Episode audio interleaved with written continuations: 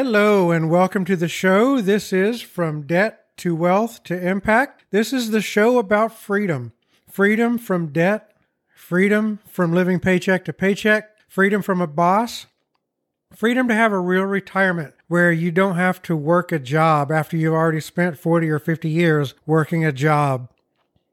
I started this podcast just to help people move from financial struggle to financial stability and from financial stability to financial significance, being able to make an impact in the world. This is Investing Week. I uh, hope you enjoyed the last episode about the mistakes you can make when it comes to investing in dividend stocks. Today's episode is going to be um, just more broad based. The top 10 mistakes you make just in any kind of investment that you might be doing. So let's go ahead and get into the content today. Investment mistakes result in a loss of net worth. Duh, obviously. Anyone can be a good investor if the most common mistakes are avoided. It is possible to learn these mistakes the hard way through direct experience. Um, oh my word, I can tell you something that I did one time. Years ago, I was trying to do some investing in options.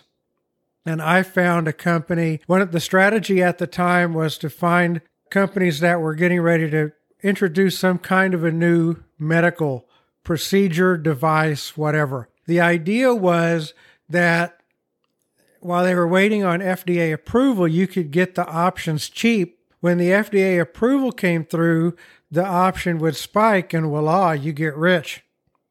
Sounds kind of good on in theory. Well, I did this. I bought several hundred dollars of an option in a medical company and the FDA came out and they did not approve the medical device that this company was counting on. The stock crashed and that's bad enough, but then the stock was delisted. Wow. You want to talk about an investing mistake and losing all of your money. Man, when a stock gets delisted, you just don't come back from that.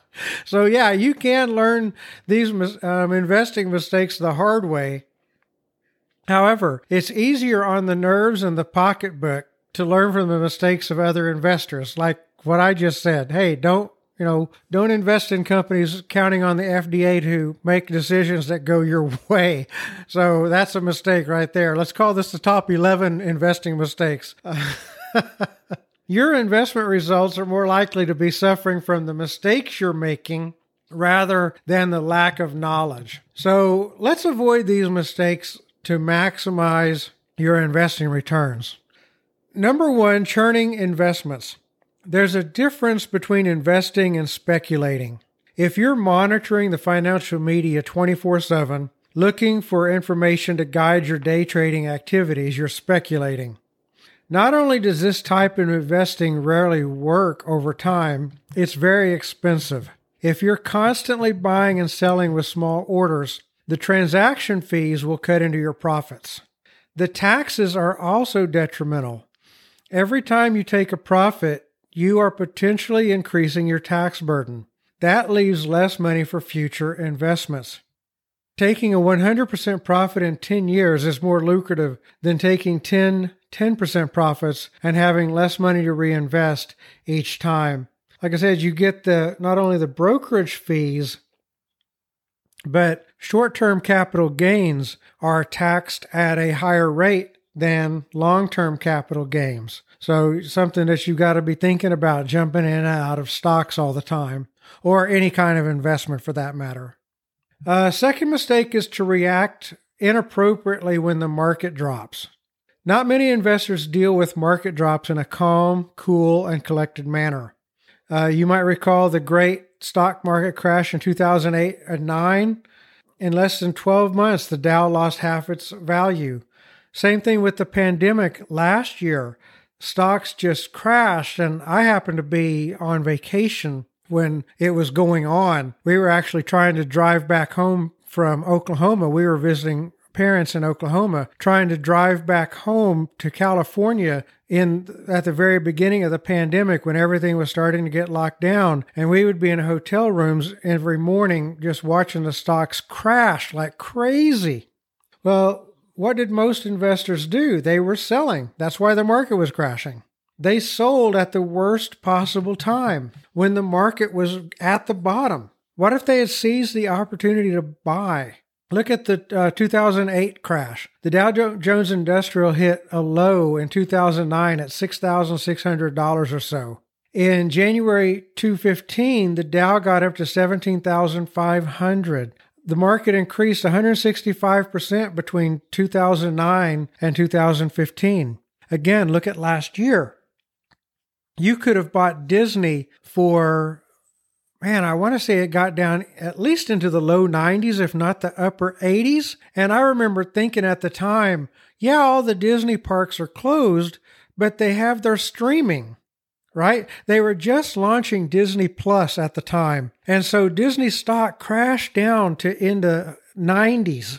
Uh, nine, say $90, $88, $89 at one time, you could buy shares of Disney because the park's all closed, but they just launched Disney Plus, and I'm sitting there in the hotel room going, they're going to be adding revenue off of this Disney Plus streaming service, and then eventually the parks are going to reopen. Buying Disney at at 89, 88, 90, 91 was a crazy good deal. Now I think the last time I looked, it's like $167. So you know, people react badly when stocks go down. You've got to uh, hold on. Number one, you don't lose money until you sell. And number two, just look at it as buying opportunities. And then number three, not having an appropriate level of diversification. Too little diversification provides more opportunity for great gains and losses. Putting all your money into just a handful of investments is risky one bad year could wipe out your nest egg. You know, you just never know when a company is going to go out of business. And so, you know, you invest in two or three companies and one of them goes out of business or a pandemic happens and it affects that particular business model. You've just got to you've got to diversify. There's there's ways to do that. I'm not a financial advisor, so you can look into that. Too much diversification can also be an issue if it's not done appropriately. So you've kind of got to, but I think most people suffer more from too little diversification rather than too much. All right, number four, buying stocks on margin. It can be enticing to consider borrowing money against your current investments to fund additional stock purchases. But buying stocks you cannot afford in the first place is a recipe for disaster. Inevitably, you'll be required to make a margin call after your investments have lost too much value. You won't have the necessary collateral to support your loan. A margin call results in selling stocks and bonds at the worst possible time. You're forced to take a loss. Avoid putting yourself in a position that requires you to sell assets when you should be buying. Again, if you need more money to invest, I've talked about this in past episodes, and I'm going to keep talking about it every episode from now on because it's my mantra. Start a side business, get out of debt, and then use the money from your side business to invest. That if you want more money to invest, don't do it on margin. Start a side business and spend that money off into assets. All right, number five you give your financial managers too much credit. You might think that professional money managers would be excellent at their job. It's only logical. They're supposed to be well educated and well paid. But study after study has shown that very few money managers beat the market over a long period of time. Why pay 2%, 3% or more for results that lag the major market indices? I mean, for, talk about diversification invest in the S&P 500 stock market index. No fees and you're diversified and most managers do not beat the S&P 500 over the long haul. All right, number 6. You can mistake a strong market for being financially smart. when the market is growing strongly, everyone looks like a financial genius. Enjoy your good fortune, but remain humble. There's going to be years where the market grows 30%, but then there's going to be markets that crash. And this kind of goes back to the money market managers. You might be looking at a financial fund manager that's grown 20, 25, 30%, but he was successful in the good years. You've got to look at that fund when it was bad years and did they lose more than the market lost? I've actually seen that before. You can see a, a managed fund and they might beat the S&P 500. Say the S&P 500 comes in at 10 and they do 15 or 20 and you're like, "Oh man, this guy's great. He's brilliant." And then you have a year where the S&P 500 loses 5% and that same fund loses 10 to 15%. Everybody's a genius when the markets are going up. Warren Buffett has often said that everyone should be getting worried when times are euphoric. Stock prices tend to become artificially inflated during times of high expectation. Sooner or later, the other shoe is going to drop. When you're consistently beating the market, you can begin to wonder if you really are a stock picking genius. And number seven is kind of what I just mentioned too, relying too much on short term performance. In the short term, you might look at a fund and they, you know, are doing really, really well, but has it been a strong market? Look at how they've done over a long period of time. The three year return rate might be awesome, and the 10 year return rate might not beat the S&P 500 over that same period of time. Mistake number eight is failing to invest in stocks at all. Unless your time horizon is very short, stocks have been shown to outperform bonds and other type of investments. Investing in an index fund is a simple and effective way to expose your your portfolio to stocks. And again, this is something that I mis- did did wrong for a long time. Except for my retirement fund at work, I wasn't investing in stocks. If I had taken my side hustle profits and invested them in stocks, I would be so much farther ahead of the game right now than I than I am. Number 9, it's a mistake to invest without a plan. There's an old joke that most investors spend more time planning a vacation than picking a stock or planning their investments. Unfortunately, it's true in most cases. Those with a written financial and investing plan outperform those without. Be aware of your goals and time frame. Forcing yourself to consider this issue will help ensure your success. Have an earlier episode about making a five year plan. Maybe go back and listen to that episode and make a plan for when it comes to investing. I have a five year plan that involves me retiring, semi retiring, retiring early in about five years. So invest with a plan. Number 10, take advice, taking advice from questionable sources. Everyone has an opinion and is happy to share it. Do you know how successful your source has been with his investments over the last 20 years?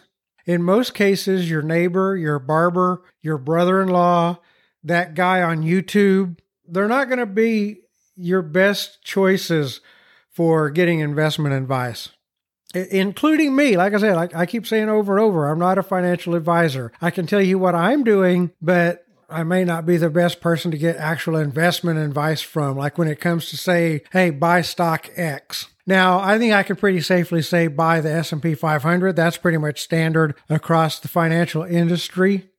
But, you know, again, don't take that hot tip from your brother-in-law or especially your broke brother-in-law or that internet guru who's trying to sell you a course.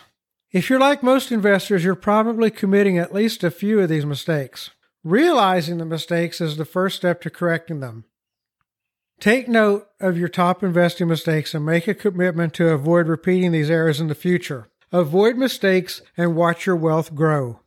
Now, I mentioned earlier my number one strategy to get out of debt and to have more money to invest or to replace a a part time job you may have if you're already retired is to start a side hustle. I'm a business coach that specializes in side hustles, specializes in business growth. I'm a, a certified business coach. So if you'd like to talk more about how to generate business ideas, take an idea to fully um, functional business in less than six weeks, um, anything about business at all, starting a side hustle, starting a side business, get on my calendar and let's have a chat. My calendar is davidsmithspeaks.com slash calendar, davidsmithspeaks.com slash calendar, and schedule a 15 minute call. It'll probably last longer than 15 minutes because I'm just generous with my time that way. But get on my calendar and let's talk about some ways that you can get out of debt, you know, quit living paycheck to paycheck, investing for the future, different ways that I can help you as a coach. My calendar again is davidsmithspeaks.com slash calendar Friday's episode is going to be Income Boost Friday again. And so hope you enjoyed this episode and tune in again for Income Boost Friday in a couple of days. Namaste.